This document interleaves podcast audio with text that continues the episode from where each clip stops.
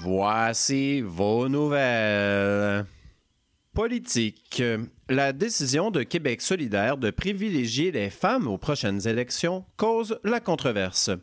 En effet, tout le monde sait que le sexisme disparaîtra de lui-même si on fait juste continuer de l'ignorer. Montréal, l'enlèvement de la neige coûtera 200 millions de dollars cette année selon une estimation. Il s'agit de l'équivalent de trois dîners au restaurant pour l'équipe de l'Office de consultation municipale. Santé, l'espérance de vie a encore une fois reculé au Canada. Elle s'élève désormais à 80 ans chez les hommes, 82 ans chez les femmes et jusqu'à la mi-avril pour le Canadien de Montréal. Grève du Front commun. La présidente de la FTQ, Magali Picard, est revenue d'urgence d'un voyage à Dubaï, après avoir réalisé qu'elle avait oublié de fermer un rond de poil. Astronomie, Jupiter a été heurté par un objet mystérieux cette semaine. L'objet a frappé la planète violemment avant de s'enfuir avec son cellulaire et son porte-clés. Les témoins du crime sont invités à appeler le 911. Technologie, l'entreprise Google a annoncé qu'elle allait supprimer les comptes inactifs depuis deux ans. Le moment est donc bien choisi pour retrouver l'accès à vos adresses Caramel et MySpace, ainsi qu'à votre vieille partie de backgammon sur le Vidéoway.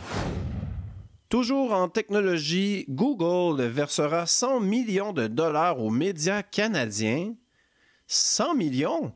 Wow, nice! Euh, je me demande combien je vais en avoir, moi, personnellement. Euh, je vous le dis, en haut d'un million, je lâche la job.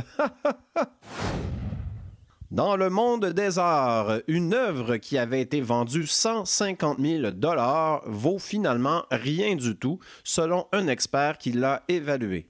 Le spécialiste a en effet déterminé que l'œuvre en question était un NFT. États-Unis, l'ancien diplomate Henry Kissinger et le milliardaire Charlie Munger sont morts à quelques heures d'intervalle cette semaine. Une cérémonie à leur honneur aura lieu demain soir à minuit dans la salle située au 14e étage du sous-sol des Enfers. Toujours aux États-Unis, les élus du Congrès ont voté pour expulser un membre qui a été surpris à mentir. Selon des politologues québécois, si on appliquait le même principe à l'Assemblée nationale, il resterait deux députés de la CAQ. Environnement. Des écologistes ont interrompu un concert au Met Opera pour manifester contre les changements climatiques. Ironie du sort, tous les journaux américains ont parlé du concert en question. Hmm. S'il y a des écologistes qui aimeraient aider mon émission à faire parler d'elle, eh bien, je suis situé au coin de Saint-Laurent et Sainte-Catherine, puis j'ai laissé la porte d'en avant débarrée. Bienvenue en studio! Du côté des sports, en terminant, le FC Montréal a fait le ménage hier en résiliant le contrat de plusieurs vedettes. On parle ici d'athlètes très connus comme Romel Kyoto, Jean-Aniel Assis, Sourbouboule Trousselin et Jogéa Quizera. Fait amusant, parmi les quatre personnes que je viens de nommer, il y avait un nom de Pokémon et personne s'en est rendu compte.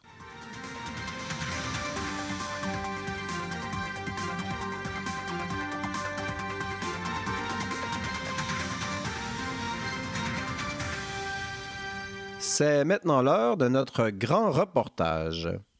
Au Tibet, des moines qui vivent coupés du monde extérieur suscitent la fascination. Notre reporter Mathieu Mauvaise Humeur a eu un accès privilégié à leur temple. On écoute son reportage.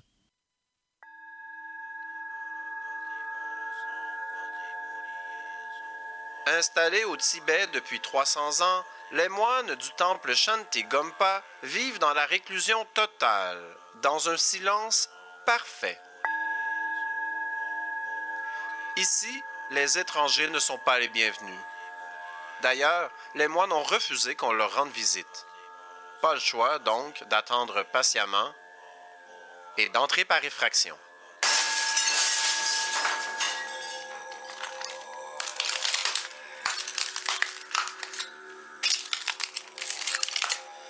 Alors, je me trouve présentement dans la salle de prière à laquelle j'ai accédé en cassant une fenêtre et wow, c'est vraiment un endroit magnifique.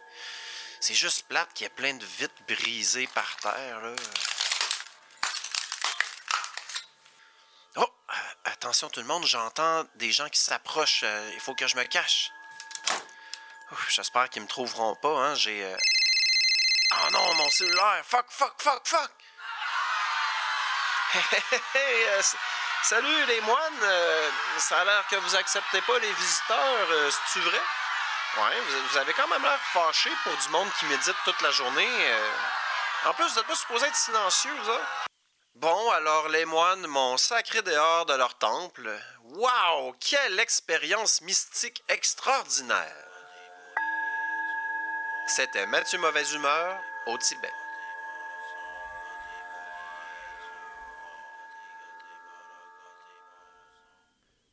Publicité. Hey, toi! Oui, toi! T'es un humoriste connu, mais un peu sur le déclin, puis t'as besoin d'un scandale pour faire parler de ton podcast? Ben, crime, appelle-nous les gars de la poche bleue. Faire appel à la poche bleue, c'est choisir un épisode de 4 heures sans aucune phrase intelligente. Y a rien qui nous fait peur. On peut se torcher devant ton public, se chicaner avec tes fans, se battre avec un serveur, casser des bocs de bière en les lançant ses murs, t'insulter non-stop sur ton apparence physique, répondre à chacune de tes questions en te pinçant les mamelons et en criant.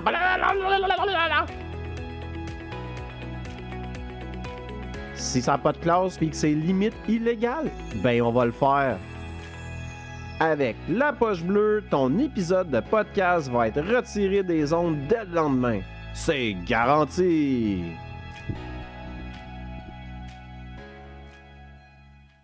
Écoutons maintenant un extrait du balado Un meurtre en automne.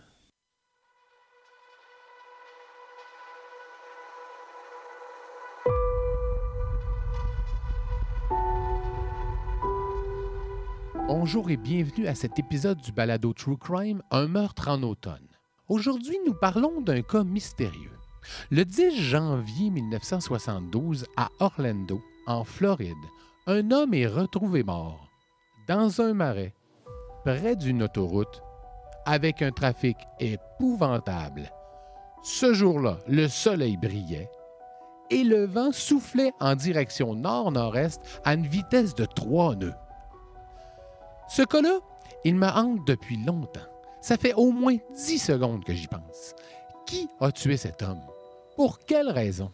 Traînait-il un secret assez intéressant pour en faire deux heures de contenu radio? Et mettons qu'on étire vraiment la sauce.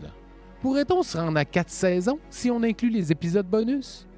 D'ailleurs, pourquoi est-ce que je parle à voix haute? J'ai décidé de faire enquête.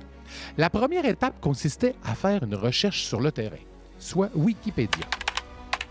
Ah, voilà, je vous lis ça. L'homme retrouvé dans un marais près d'une autoroute congestionnée le 10 janvier 1972 à Orlando, alors qu'il faisait beau, est mort de cause naturelle.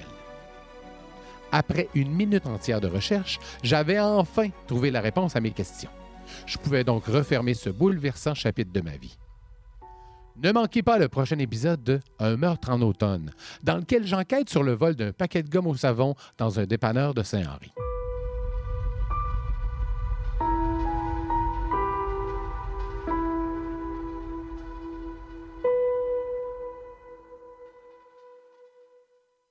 Météo et circulation en terminant, ils annoncent 42 degrés à Marrakech et moins 14 à Vladivostok. Donc, en moyenne, il fait 14 degrés aujourd'hui sur la planète. Et la ministre des Transports, Geneviève Guilbeault, a annoncé que la ligne orange du métro allait être transformée en autoroute. Bravo aux conducteurs. Voilà, c'est ce qui complète cette édition de Super Sérieux. On vous souhaite un bon bingo si vous nous écoutez le dimanche et si vous nous écoutez le reste de la semaine, ben, on espère que vous avez gagné le bingo. Merci, c'est tout pour nous. Revenez-nous la semaine prochaine.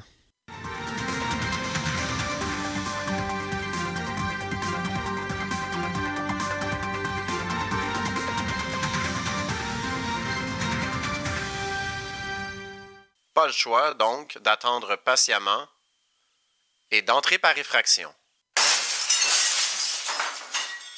Ciber, 40 años en el corazón de la cultura.